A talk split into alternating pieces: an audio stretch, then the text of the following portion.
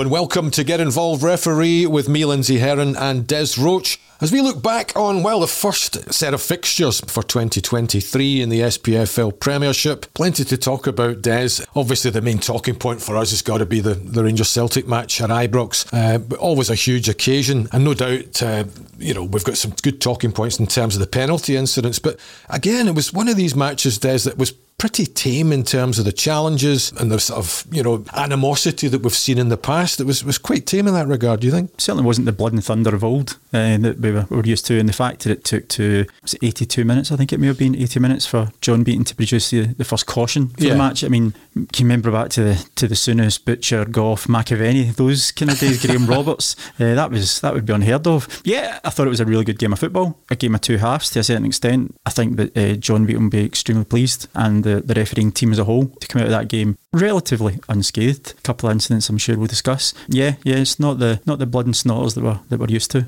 As usual, VAR is kind of dominating the, the, the landscape, if you like, and, and, on the back of that game and the, the Edinburgh derby as well, which we'll come to subsequently. Equally, Motherwell Livingston was, was was fairly contentious. So that, I guess from that point of view, it's made it slightly easier for John, hasn't it? Because he's now been told from the VAR central, just outside Glasgow, that, that what the call should be, and so I guess the heat's not on him as much as it would have been previously. I think the heat now is more on the VAR official mm-hmm. rather than the referee in, referee in the ground because the referee in the ground can make a decision and whether he gets it marginally correct or marginally wrong, he knows or certainly hopes that the person who's watching it in the in the studio can give them that exact information mm-hmm. how it should be. Uh, and obviously that was that was in, in play yesterday. But I do think that the VAR officials up here still have a bit of, bit of work to do. The thing, I mean, the, the main one, well, let's go through it chronologically then, okay? okay. So the, the first big call, if you like, is the penalty decision for Rangers against Celtic. And, uh, you know, Afashan Sakala has done well to get into the box. Uh, he's forced Carl Starfelt into a, into a challenge. Um, for you, penalty kick? Yeah, there's enough there to support that. Absolutely. I think Starfelt made the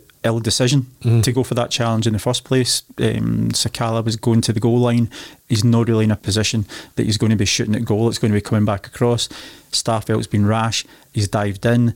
I know some people are saying that the, the foot of Sakala landed on top of Starfelt, but Starfelt's then continued the challenge and there's enough to bring him down. So yeah, I've got no no problems with that. Um, I think that's uh, the correct call when it was a penalty to Rangers. And that was quite a quick sort of affirmation, if you like. You know, John Beaton pointed to spot fairly quickly, and then there wasn't much time uh, elapsing before the VAR confirmed. Yeah, he, he, gave the call. I'm sure there was a there was a discussion, as there would be for any any penalty decisions, mm-hmm. and it was also backed up. I think also none of the players overly complained about it. Not I think too they much, all, yeah. yeah. I think they all pretty much accepted it. Tavernier obviously struck it superbly to finish it, but no, good start, good first call, uh, penalty to Rangers. And uh, ironically or coincidentally, Carl Starfelt's involved in the other incident at the other end, uh, which was the biggest sort of contentious moment of the day. Um, and none of the officials saw this, Des. You know, I mean, uh, Carl Starfelt hit the ball. Goldson's thrown his arms up to what looks like to protect his face, it would appear.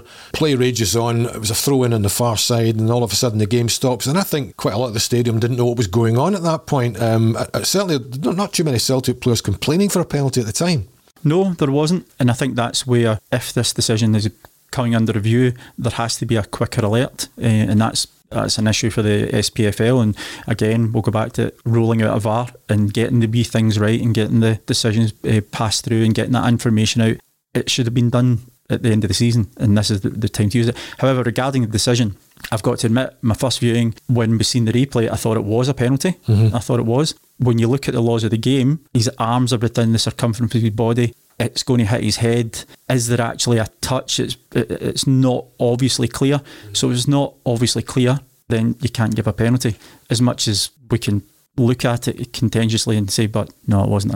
I, I wouldn't have been jumping in to give that one as much as Steve maybe I like to do.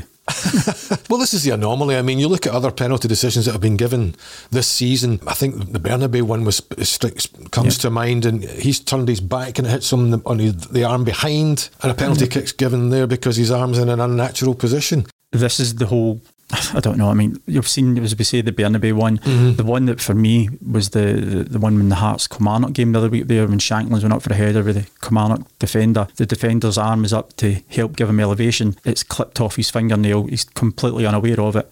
and they're given penalties for that. Mm-hmm. So pre World Cup, it seemed to be that if the ball hit you anywhere in the arm or the hand in the penalty, it's a penalty. And now, straight after the World Cup, we're now looking at the laws of the game a wee bit closer. I don't know if there's been an instruction there. Mm-hmm. Um, prior to it, it seemed to be it's not about you hitting the ball, it's about the ball hitting you. And yep. if the ball hit you, there's a penalty against you. I think we need some clarity and we need some some clear instruction and some clear information of what now regulates and doesn't regulate the awarding of a kick. Is this another glaring example of why the authorities could have come out in the wake of that match at Ibrox and said, Let's explain the situation to you here. This is why the VAR, Willie Collum, gave this decision and instructed John Beaton not to award the penalty. We've said it long enough in here. We always need clarification coming from the, the governing body, but that won't happen because what they're, they're what they're meant to do is defend the referees and look after the referees, which is entirely correct.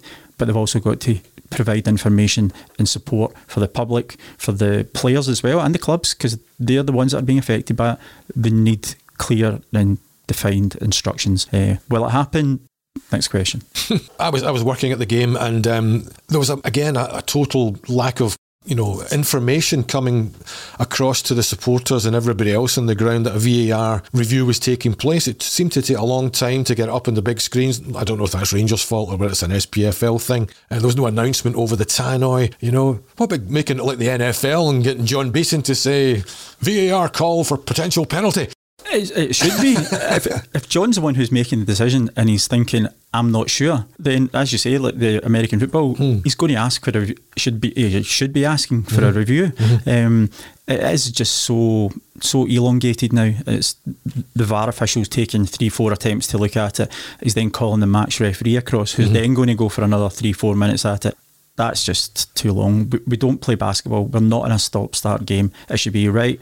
Have a look. Two quick looks. Is it yes, no, fine, get on with it, um, and just be a lot more smoother and transitional. Well, I, like we said, none of the none of the officials saw this potential handball. Yeah. So I guess the process is that Willie Collum shouts down the earpiece to, to John Beaton, look, there might be a penalty here, John, give me a sec. I'm just going to have a quick look again. It mm-hmm. could be a handball, that sort of thing. Uh, but of course, they didn't show it in the big screens at Ibrox, did they? Because they don't want the fans to see it. That's certainly the process that should have happened, and you'd have you'd have thought that now we're so many months into it that every decision, and we know if it's within the penalty area and it's in the attacking player pathway, if there's something happening there, the VAR official must, must, must be getting in touch with the referee to say, look, I'm having a look at it. Yep, you're correct, carry on. Or no, I think it's a penalty come across, have a look. It's got to be that way, but it's just taken so bloody long.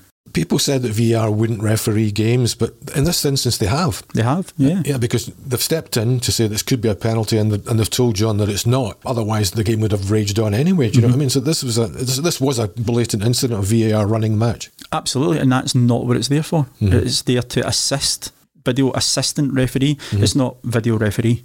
Um, and on this occasion, that's that's what's happened. The referee uh, hasn't made the call. It's been the video assistant who's made the call. The other thing that, uh, from the, the Rangers Celtic match was the, our colleague Steve Conroy brought up was the, the potential head injury to James Tavernier during the game. Needed quite a bit of treatment. He had a clash of heads with uh, uh, Daizen Maeda on the touchline, and he ended up with a bloody nose and what have you.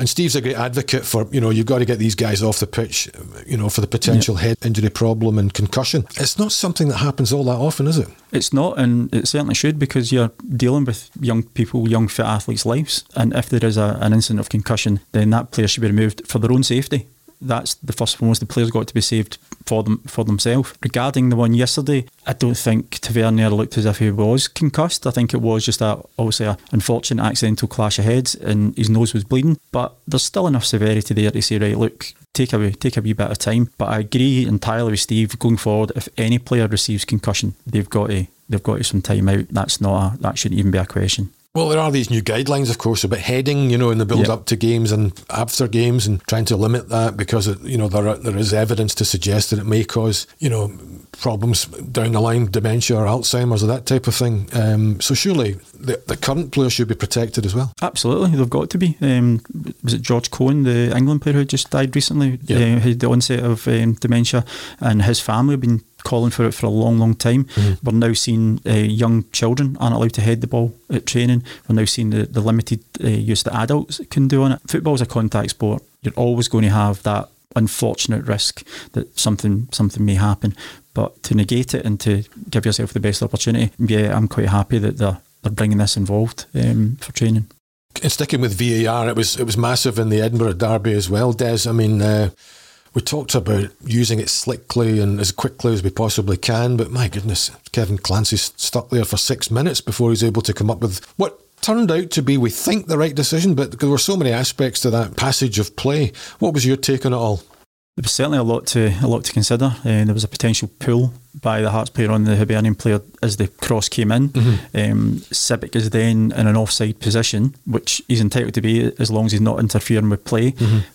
But he's only two yards from is it Youan, the, the, the defender, who then who handles the ball. Oh, Rocky Bushiri. Bushiri, sorry, Bushiri, um, who then arms the ball uh, deliberately. Mm-hmm. But Sibbick has came round the front of him, so Bushiri's only doing it because he knows that there's a player there. So they would negate the the the handball because of the offside. But it was deemed by them that the, the offside player was entitled to be there and then came round.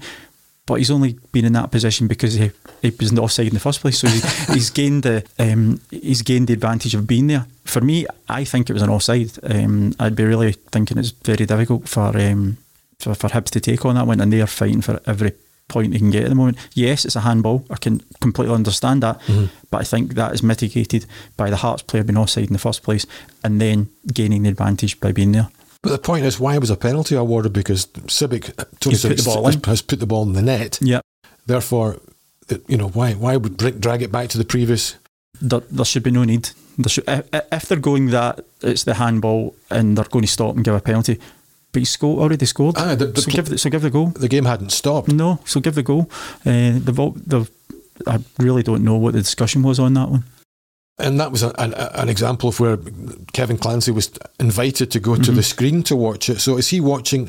We don't know what he's watching. Is he watching only the handball, or is he watching the potential offside prior to the handball? Well, the fact that he's gave the penalty kick to me, I would think that then he's only concentrating on the handball because the goal's already been scored. The only decision you're then given is do you give a yellow card or a red card for the player for trying to deny an obvious goal scoring opportunity, mm-hmm. uh, which he obviously didn't because a goal was scored. Mm-hmm. So a yellow card's the correct outcome. But, but where the, the penalty kick, where the penalty kick comes from, I don't know. So again, that's another. Is that not another glaring example of of you know? Come on, guys, come out and tell us what happened. Tell us what happened at Ibrox and yep. tell us what happened at Tynecastle as we always said, information, education, coaching. That's what we and that's what we all need. We all need that information. Uh, the fact that Kevin didn't give it in the first place and the goal was the goal was awarded, mm-hmm. then th- there is no need to go back. Exactly. So th- they could have avoided the whole six minute scenario yep. by just allowing the goal to stand. Absolutely, absolutely. And um, and Bushiri gets his yellow card, which was which was correct. Mm-hmm. The game carries on, and there just didn't see any need for it at all. And it was a bit of a controversial one in the uh, Livingston St Mirren game as well, a handball in that one, which again, it's, it's you look at the the differences of, of opinion and, and how these penalties are awarded.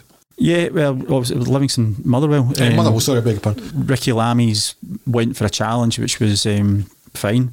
Uh, the ball's come up, and again, to me, the ball hit him. Uh, he's he's not deliberately hit the ball. He's almost on the half turn, and the, the penalties a penalties awarded. Again, I don't think it was a penalty, but under current circumstances, the ball hits you. That's what you that's what you expect. Uh, and again, I don't think there was overly much um, complaint from the the Motherwell players. They they accepted it. So I think there are three big talk key areas that the SFA or the SPFL could help clarify, couldn't they? You know, just explain why these decisions were reached, and also has there been a, a, an edict from FIFA, oblique UEFA? in terms of penalties because you know it seems like there, there seems to be a change in, in the way the whole thing's constructed now, given on the back of the World Cup, because it seemed to change during the World Cup, didn't it? Absolutely, it certainly did seem to change. Um, the referees were almost getting a bit more autonomy on how they can make their own call. Mm-hmm. Uh, but whether something officials come out, I've got no no idea. Um, but we just need we need clarity. We need to be told what what does and what doesn't constitute a penalty kick. In my opinion, it should be if if you deliberately hit the ball, if you deliberately make yourself bigger, if you deliberately have a, an effect on on that instance, then yes, penalty kick if it hits you, if it's unavoidable, if you're sliding in for a challenge, if you're landing from a jump, if you're um, elevating yourself in a um, to, to win a header and the ball hits you, then that's entirely different. Mm-hmm. So um, no, I think we're still in for an interesting few months. Are you getting any anecdotal um, feedback from the current refs that how they feel about it? Are they are they settled with it? Are they happy with it? From the information that we've been getting, I think the guys are a wee bit frustrated like us.